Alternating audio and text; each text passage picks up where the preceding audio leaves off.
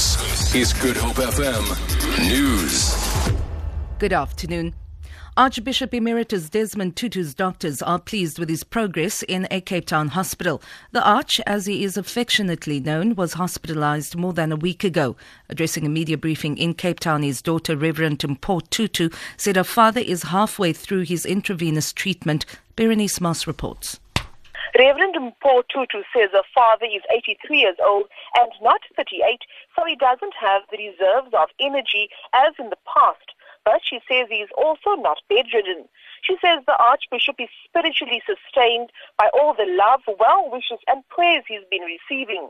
And at the same time, he continues to pray for others, including refugees and for people in war-torn areas and areas in strife.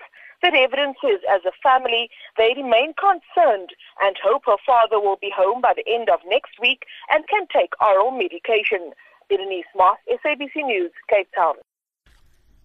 The Justice and Correctional Services Department says Paralympian Oscar Pistorius will have his parole reviewed in three weeks' time.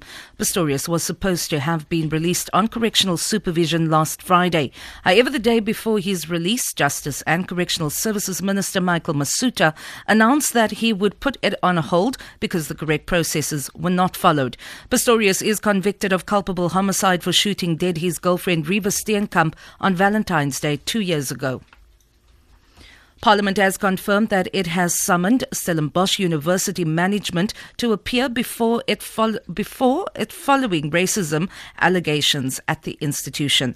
Political parties have reacted with shock to the contents of a documentary called LASTER. It features students' accounts of alleged victimization and racism.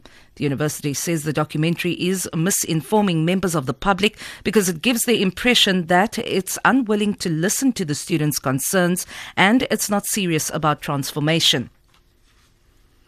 The Austrian Foreign Minister Sebastian Kurtz has warned that a key part of the European Union's asylum policy is failing.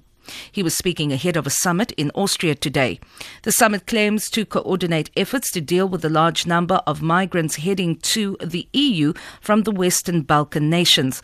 The B B C's Bethany Bell reports. Kurtz told the B B C the E U had failed to pay enough attention to what he called the immense flows of migrants coming through the Western Balkans.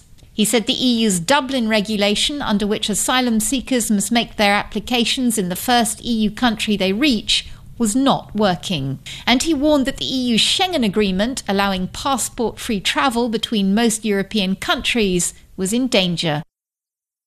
For Good Hope F M News, I'm Vanya Kluter-Collison.